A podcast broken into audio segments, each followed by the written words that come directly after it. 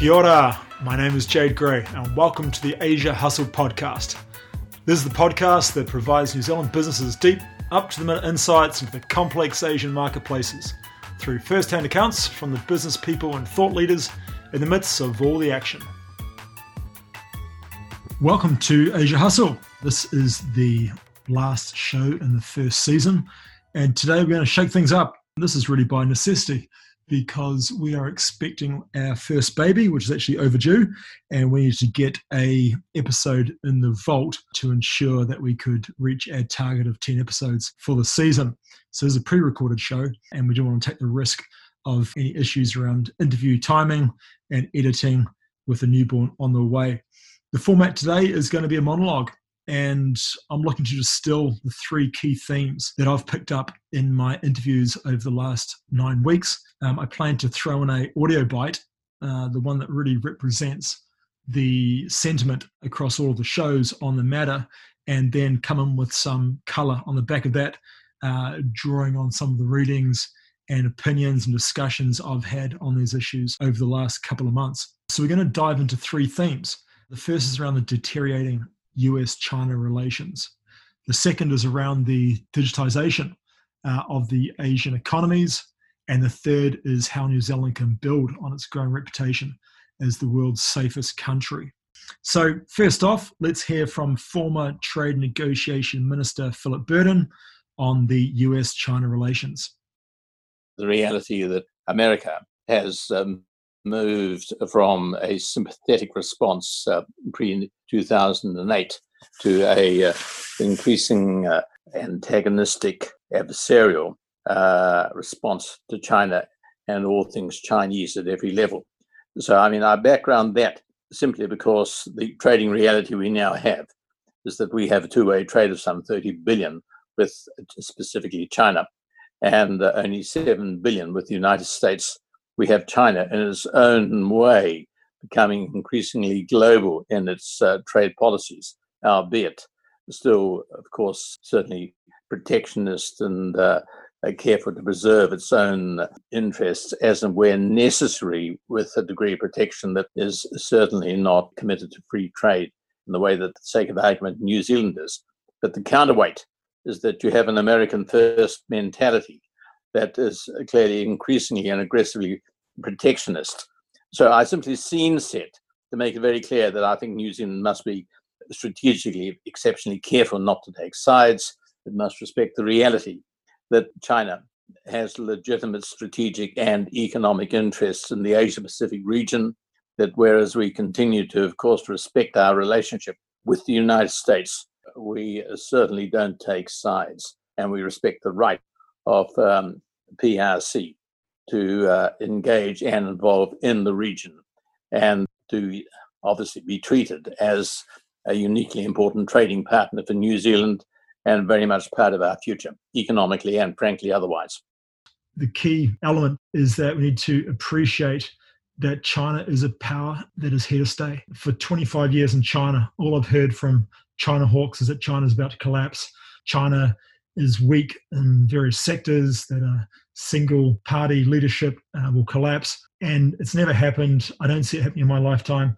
And what I think is really important is that we need to have a policy that builds and capitalizes on all the hard work done over the last four or five decades. But secondly, we need to have a diversification strategy and, like any prudent enterprise, not relying on one source of revenue for us uh, that needs to be spread out across other markets in Asia and obviously uh, through other global markets. Uh, but for the scope of this show, obviously a huge need for us to continue pursuing our trade interests in other markets, um, but to throw out you know the baby with the water in regards to uh, China is just insanity. And on top of the the pressures of the COVID situation already on the New Zealand economy, that would just compound it beyond measure as we're seeing uh, with Australia, there's very, I think, little loyalty in this US administration. Uh, and despite all of the pro American policy support the Australians have been doing over you know, over generations and, and especially in the last few years in regards to China, that can be negated very quickly, as we've seen with Secretary of State Pompeo's remarks regarding just cutting off Australia uh, over the Victoria Huawei uh, infrastructure issue. So I think we just need to be aware that this is not a binary zero sum game, and New Zealand needs to navigate a very deft touch with its diplomacy on this issue. But it needs to come back to a multilateral stance and supporting all of the international bodies from WHO, WTO, United Nations. I think for the most insightful commentary on this critical issue uh, that I've listened to in the recent uh, months has been from the ex ambassador to the United Nations uh, for Singapore, uh, Kishore Mahbubani, uh, who was also the president of the United Nations Security Council uh, in 2001. He gives an incredible, nuanced, insightful opinion on this matter um, and off, offers a lot of hope um, that there is absolutely no reason uh, why China and US need to go down a path of escalating conflict. So I will put in the show notes one key change in relationship uh, has been for the last 40 years, what's really dictated China's international diplomatic strategy has been around the concept of hide and bide, uh, which really was Deng Xiaoping's mantra uh, in regards to international relations and trying to gain strength for China, keep out of any sensitive conflicts with other nations until it was strong enough to some could argue, stand up um, for itself on those issues. What we're going to see now is a lot more, I think, aggressive, robust, confrontational Chinese strategy, which has been forced upon it uh, with the COVID crisis and what has been termed wolf warrior diplomacy by the mainstream media in China. I think that the matter at the core of the issue for China has been the long held pain of what the Chinese would call 100 years of shame which was brought about from the Opium Wars and the handing over of Hong Kong, Macau uh, to Western forces. And at the handover uh, in 97, there was torrential rain, uh, a typhoon as such, uh, when the PLA came into Hong Kong uh, at the handover. And Jiang Zemin very pointedly commented that the rain was washing away 100 years of Chinese shame. And we cannot underestimate the emotion attached to that issue as a result, the determination and resilience of the Chinese people when Western powers, rightly or wrongly, apply hard and soft pressure on China. I think it is absolutely key uh, to understanding the lens in which China views these issues and how it approaches its diplomatic strategy. So, rightly or wrongly, that is, I believe, how the Chinese see it, and we need to be aware of those emotive issues uh, to ensure that we can navigate to the best outcome uh, for New Zealand uh, economy and our exporters. A second theme that we've seen uh, throughout Asia has been the uptake of digitization. And we're going to hear from Claire Wilson, uh, who is NZTE's Regional Director for East Asia, to comment on this megatrend. I think we have to play where we currently are, right? So, absolutely, there's a play about how do we um, provide a platform for new entrants. But where we have companies that are working with partners, whether it be Lazada or Shinsegae in, in, uh, in, in Korea, for example, how do we partner in a way that we can get better brand presence uh, online. So I think that that's and that could happen is happening actually. To be fair, uh, already, I think there's a whole social marketing, social media play uh, across the board, and obviously um, there's uh, I think NZ Inc has or the, the embassies have incredible. Um, followers or friends on Facebook. So continuing to drive a number of our brand messaging uh, through that platform, which is already well established but then I think there's there's is a whole learning piece around the cost to to for online because it, you know it's seen as a relatively cheap option and, and and often it's not you know there is you know as soon as you go down search engine optimization that can be a big black hole. So i think it's us getting alongside um, probably more so than we have in the past partnering with our companies around what this can mean in their markets because they're all quite different. Uh, it certainly isn't a homogenous approach to online uh, in our market. Some are further advanced, uh, some are totally digital. It, it really depends on the market and in terms of the uptake. Um, in certain markets where you might have an aging, pop- aging population uh, that are really interested in that premium um, nutraceutical space, um, online may not be the platform. So I think it's actually being far more purposeful about what are the products, who's the audience, how do we get to them, and where does digital play in that? Um, and in most, it's going to play in some shape or form, but I think it really is quite dependent on the product or service. I've had a couple of uh, F&B groups up in China, and one was very focused on delivery, online business model. The second was more of a restaurant dine-in model, and the restaurant dine-in model has been absolutely decimated. Uh, and you know we're really um, fighting for our lives in that space. Yet the online delivery model um, has gone gangbusters, and uh, we're actually above year on year on last year, which is you know pretty unheard of for most of the F&B sector. So it's really given us um, two legs to stand on. And now that restaurant sales are coming back on tap, uh, that business, the first is looking is looking very strong. So it does provide resilience as well as uh, a second revenue model during the good times. Um, so that is another you know, key reason why uh, whilst New Zealand export companies uh, need to be doubling down on the digital space. When we look at digitization and the revenue models in Asia, the big themes coming through has definitely been the, I guess, the resurgence of e-commerce uh, that had gone through many thought kind of through its best days. Um, that's come back very strong with people obviously being isolated. Uh, the continued growth of the social commerce space uh, with live streaming and and uh, platforms like TikTok and whatnot. Uh, you've got the new retail model, which really does the online offline experience. And that is really leading the way for any bricks and mortar business in terms of how they're going to interact and engage with uh, consumers going forward. And obviously, there's the whole entertainment space uh, from gaming to um, on demand content, uh, which you know, continues to build momentum. And then e learning and e tourism. Uh, what does that look like? And these are models that are going to be having a lot of R&D thrown at them in the next um, year or two as traditional in person revenue streams dry up. The third issue we want to discuss is around New Zealand's growing reputation as the most trusted, safest nation in the world. Let's get some insights from Lucas Beach, a Kiwi based in South Korea.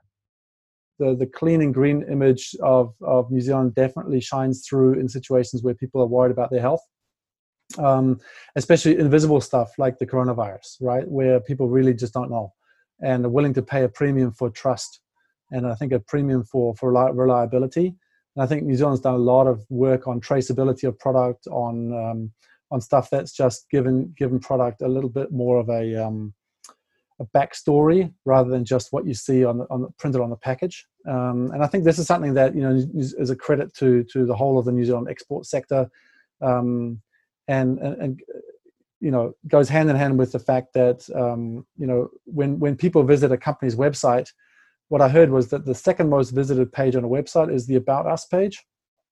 So they'll check out the front page and then they'll check out the who, who they're doing business with or who who are the actual people behind something. I think this is something that you know it's a it's a slow burn it's a long invest but it's something that i would definitely encourage uh, you know kiwi businesses to keep doing and to, to really um, try and build that credibility and try and build that trust. Now, with COVID, it's just really ramped up the upside of this reputation and this capability that we have in New Zealand. This is at the heart of uh, New Zealand's offering to the world and always has been. Uh, we've always scored very highly in the international uh, transparency uh, of governance and, and, the corruption rankings, typically number one or two with Norway. Uh, we've most recently become the easiest country in the world to start a new business, and that is you know, largely due to just inherent trust of uh, the process. What really does it for me in regards to this trust uh, slash safety issue is just from a business point of view, we are tapping into a lot stronger motivation in regards to demand traditionally New Zealand uh, has been moving more and more towards what I would describe in you know, Maslow's hierarchy of needs uh, structure towards self-actualization, self-esteem of you know tourism of taking photos in New Zealand and look where I am and look what I'm doing amazing. This is great. I can afford New Zealand wine. Um, a lot of it's been around premiumization of our goods and services. COVID has thrown that on its head. We're now really the premiumization is around physiological needs, trusted food and water, safety and security, you know, everything from health to uh, education to family family needs and for government social stability, etc. So that's really where the money is going to be. And that's where the value add can be for a country like New Zealand that can really capitalize on this uh, increasing awareness and willingness to spend on these fundamental needs. From talking to the guests, obviously the the the easy big one right now, low hanging fruit, is around produce. Not just the produce itself, but the IP and the services that go around producing that, you know, highly trusted food and beverage. There's a huge opportunity here. Um, how do we package this? How do we protect it? How do we sell it into these markets? Because we're going to see an incredible amount, amount of fiscal spending uh, by these very large economies to up their food security, potentially increase their own food productions as they've felt, I guess, at risk and vulnerable um, with the amount they've relied on imports of food. Uh, in the same way, I think the, the West has found the same with medical and pharmacy uh, ingredients and products um, coming out of China. So, you know, New Zealand has a huge opportunity here, um, how to leverage that and become a real leader in taking them on that journey. In terms of B2C, uh, the obvious ones of you know all our food and beverage, but we've also got other categories around nutraceuticals, uh, which has got a huge upside and, and a great you know to build on this whole wellness boom that we're seeing around the world. There's also an opportunity around the move towards plant-based foods, and that was happening well before COVID. But you know everything uh, I read and, and the people I speak to in the space around Asia, they're just saying how they've never had such large demand and they can't keep up with it. Um, there's been a I think, a huge uh, hit to the trust of meat, uh, whether we like that or not, as a major meat exporter, um, and especially around you know wet markets and the like. Um, so people are looking for alternative protein in their diet that they feel is more trustworthy and definitely plant and you could argue uh, cultivated meat protein could be a, a, huge solution there and something which New Zealand could really jump on um, given our incredible uh, history and experience around ag tech, biotech, and horticulture. So, you know, a great opportunity there if we can pivot in that direction. This brand of trust can be leveraged, you know, more than just across food products and traceability and whatnot, across every sector. And so, you know, tourism, as we've talked about, and New Zealand's tourism will bounce back. I think it's going to bounce back stronger than ever. And one would hope that we're going to go for a more premium or ultra premium uh, clientele uh, in that reimagination to really take the pressure off our um, ecology, uh, but also our, our, infrastructure, which really has been um, battling um, in recent years to cope with the numbers. Um, so, you know, when we hear guys like James Cameron come back and step off the plane, and one of his first tweets uh, was, and quote, "We feel we're coming back to the safest place in the world." I mean, that carries a huge amount of brand equity. Having these kind of absolute ambassadors for our country pushing that story uh, naturally, organically across um, the key uh, media channels um, has a huge upside if we can really encapsulate that and, and leverage that. Education, looking at you know parents are going to be very reluctant in Asia to send their children to, to the US. The images on, on whether it's from the handling of the COVID uh, across the, the, states or rather the mishandling of the of the crisis uh, to the recent riots, and that stuff will be etched in the brains and the minds of Asian parents. And I think the American education system is going to take an absolute beating on the back of that. And New Zealand's well placed um, to again to be the safest place to send your children abroad.